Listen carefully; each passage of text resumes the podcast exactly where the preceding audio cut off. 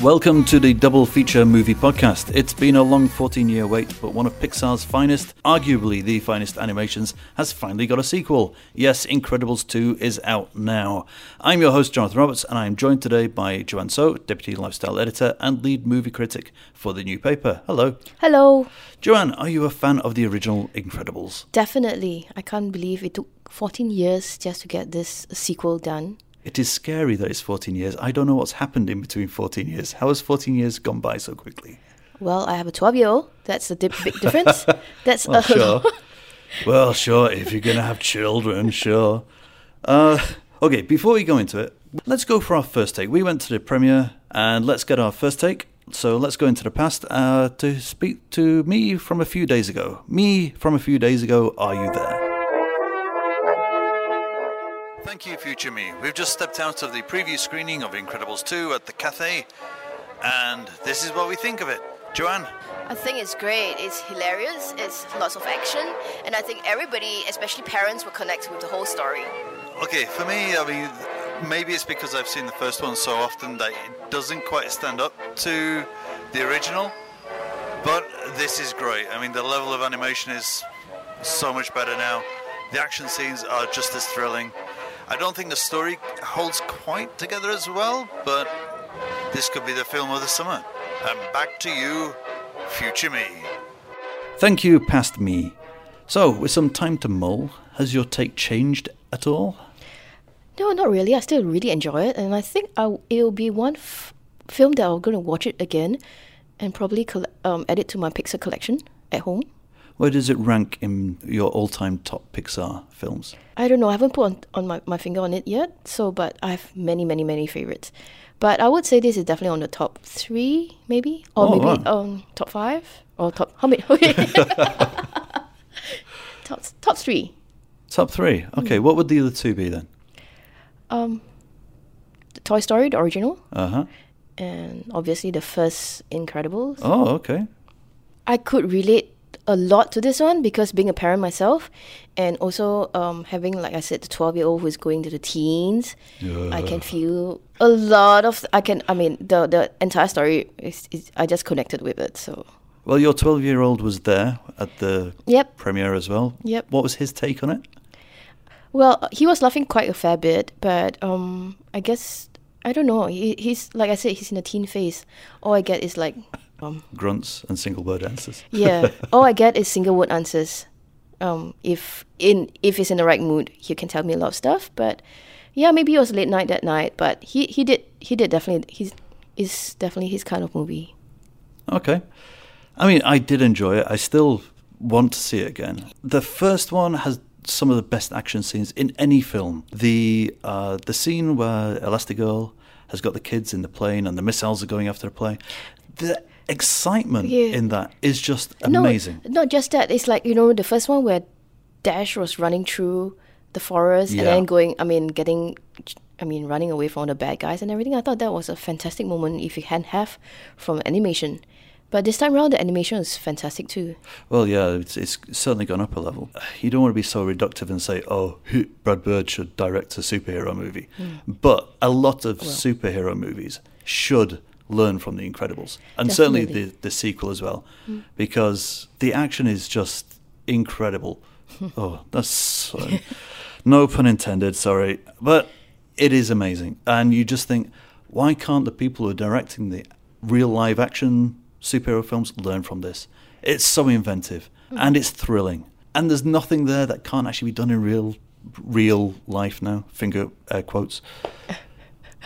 it's uh yeah, I, I thought it was amazing. The bit where it fell down though is just a bit of the pacing.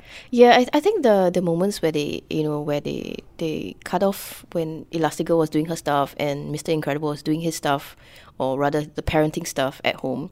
It's it kind of like the pacing was it slows down the momentum slow down a bit, but when everybody gets together towards the end, it's it's Oh yeah, yeah. The the finale is a finale, Yeah. a thrilling finale. The hair goes up on the back of your neck, the you know your edge of the seat stuff.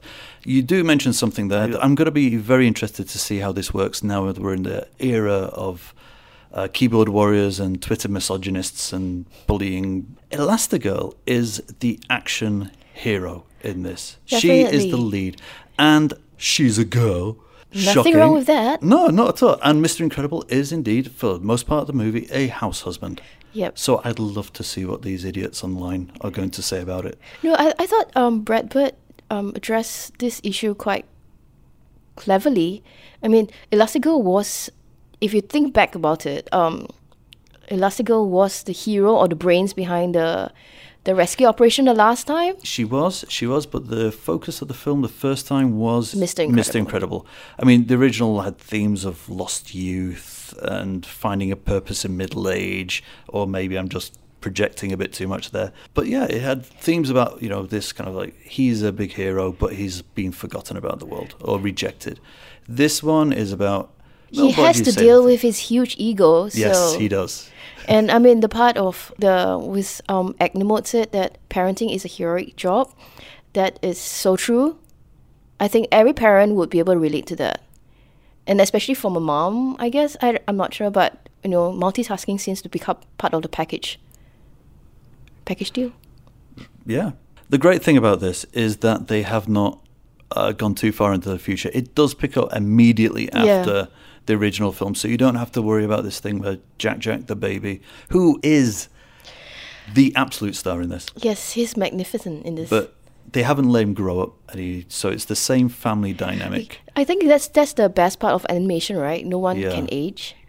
Yeah, you just run the risk of having a voice actor go a bit older, a bit more flabby in the vocal cords. That's all. But yeah, it's it's uh, it is great that you pick up immediately where it's left off, and so you're still dealing with uh, Violet, the daughter, who has the invisible powers. She's dealing with being a teen, and indeed, uh, first boyfriend woes. Dash is Dash. no, not much change for Dash there, but yeah, uh, the the change in the family dynamic between Mister Incredible becoming the house husband and Elastigirl suddenly getting a lot more adulation and praise. um, like you said earlier, Jack Jack is amazing. I think he is the star, and we should see uh, just another spin off from him. It's like um like the shot that was in the the The Incredibles DVD Yep. before the Jack Jack attack. That was hilarious. Yeah. So they should have another, you know, just a short film just for that spin off for him. Maybe during the time when him and Agnemode, whatever Yeah, happened the- between the- that, it was. Oh, Yes, Agnemode Ed- Edna Mode is voiced by the director Brad Bird. Is back and she is fabulous, darling. But yeah, she she's fantastic. So they have she babysits for a, a night. It was hilarious. I think that's the best, mo- one of the best moments in the movie. You know, it's short, but you know, it's like Oh yeah, yeah. The, the film is full of fantastic moments, and they don't let Jack Jack overpower it, which I worry if he did have a spin off that Jack Jack is a bit too all powerful to do stuff. But um, yeah, there's a fantastic uh, sequence with a raccoon yes, yes that is unmissable. a, a fantastic moment. My only issue is is that there's all these moments. I I don't know. First viewing, it could be that I've watched The Incredibles so much that is now ingrained. It's almost like a Pavlov's dog response. I know that after this sequence, this is going to happen. It is now comfort food for me. I it may be that this one takes a little bit more viewing before I it fully comes together for me. Oh, not for me, but maybe because I've not watched the the first one in years. Oh, it, for a while it was on heavy t- rotation for me. Yeah, yeah. I think it's I think so too for a while, and then after that, it, you know, things come along. But yeah, I think it's like if if you have not watched it, not have not watched the original in a while, I think you'll definitely enjoy a this one a lot. I think you can, whether you've watched the first one or not, I think you can definitely get into this. It's easily dive inable. Yeah, The other stuff that is great, I mean, Michael Giacchino.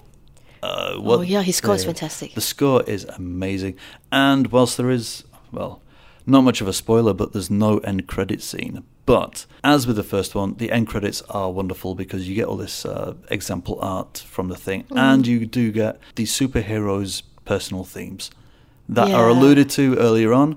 So when they were famous, they all had like their own uh, theme songs. theme songs, yes. And the Frozone one is well worth staying on for. The Frozone one is like an Isaac Hayes riff, and it is perfect in every way.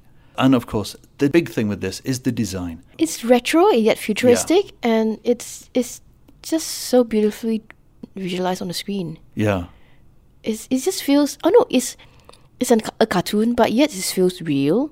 The level of animation now, there's some mm. scenes in it that look real. Yeah, it's it's it's it's sometimes it's like, am I watching a live action movie or am I watching a cartoon? there's more nuance in the faces, there's mm-hmm. a few more lines in the mm. skin, and the lighting is just incredible.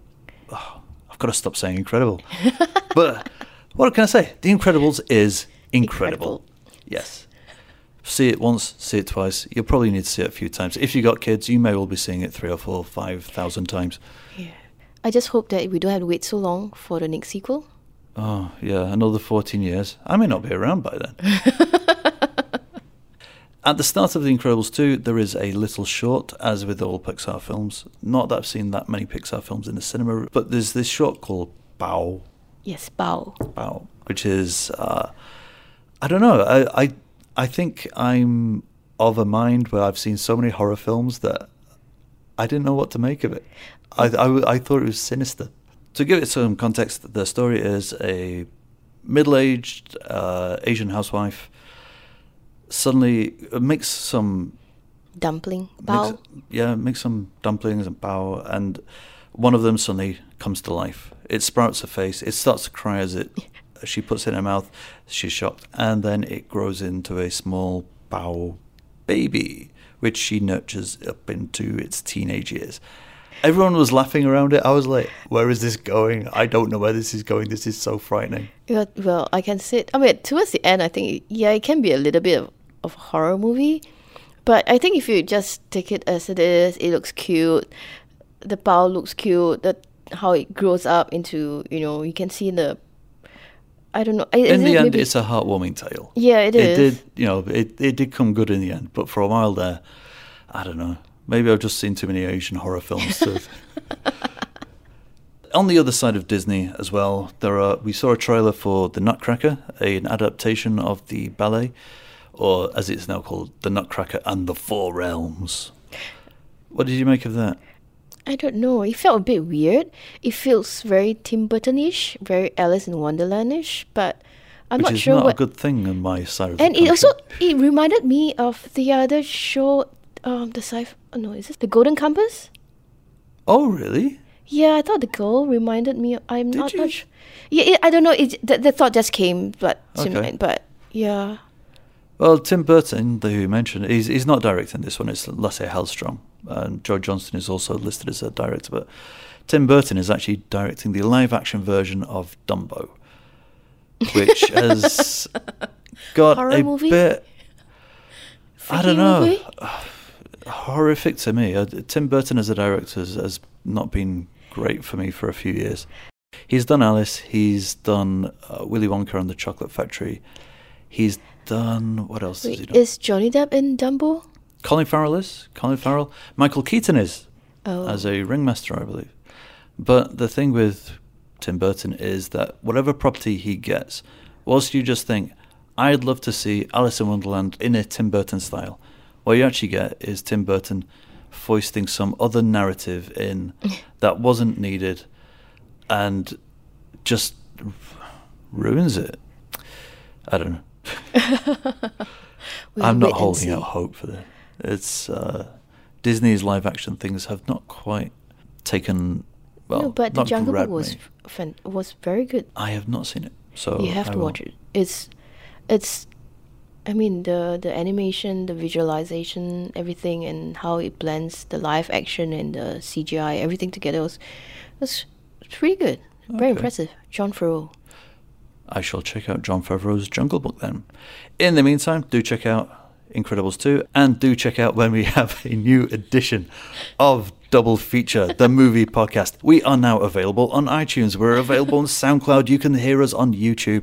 We're all over the place. And Omny as well, which, if you don't know Omny, that's the one that you've clicked into when you listen to uh, the article on straitstimes.com. And on straitstimes.com are a lot of other podcasts that you can listen to, whole range of features. And we do want to hear from you. If you've got anything to say about this podcast or any of the other podcasts, do email to podcast at sph.com.sg. And that is where we'll leave it. Thank you very much for joining me, Joanne. You're welcome. And do join us again next time for Double Feature.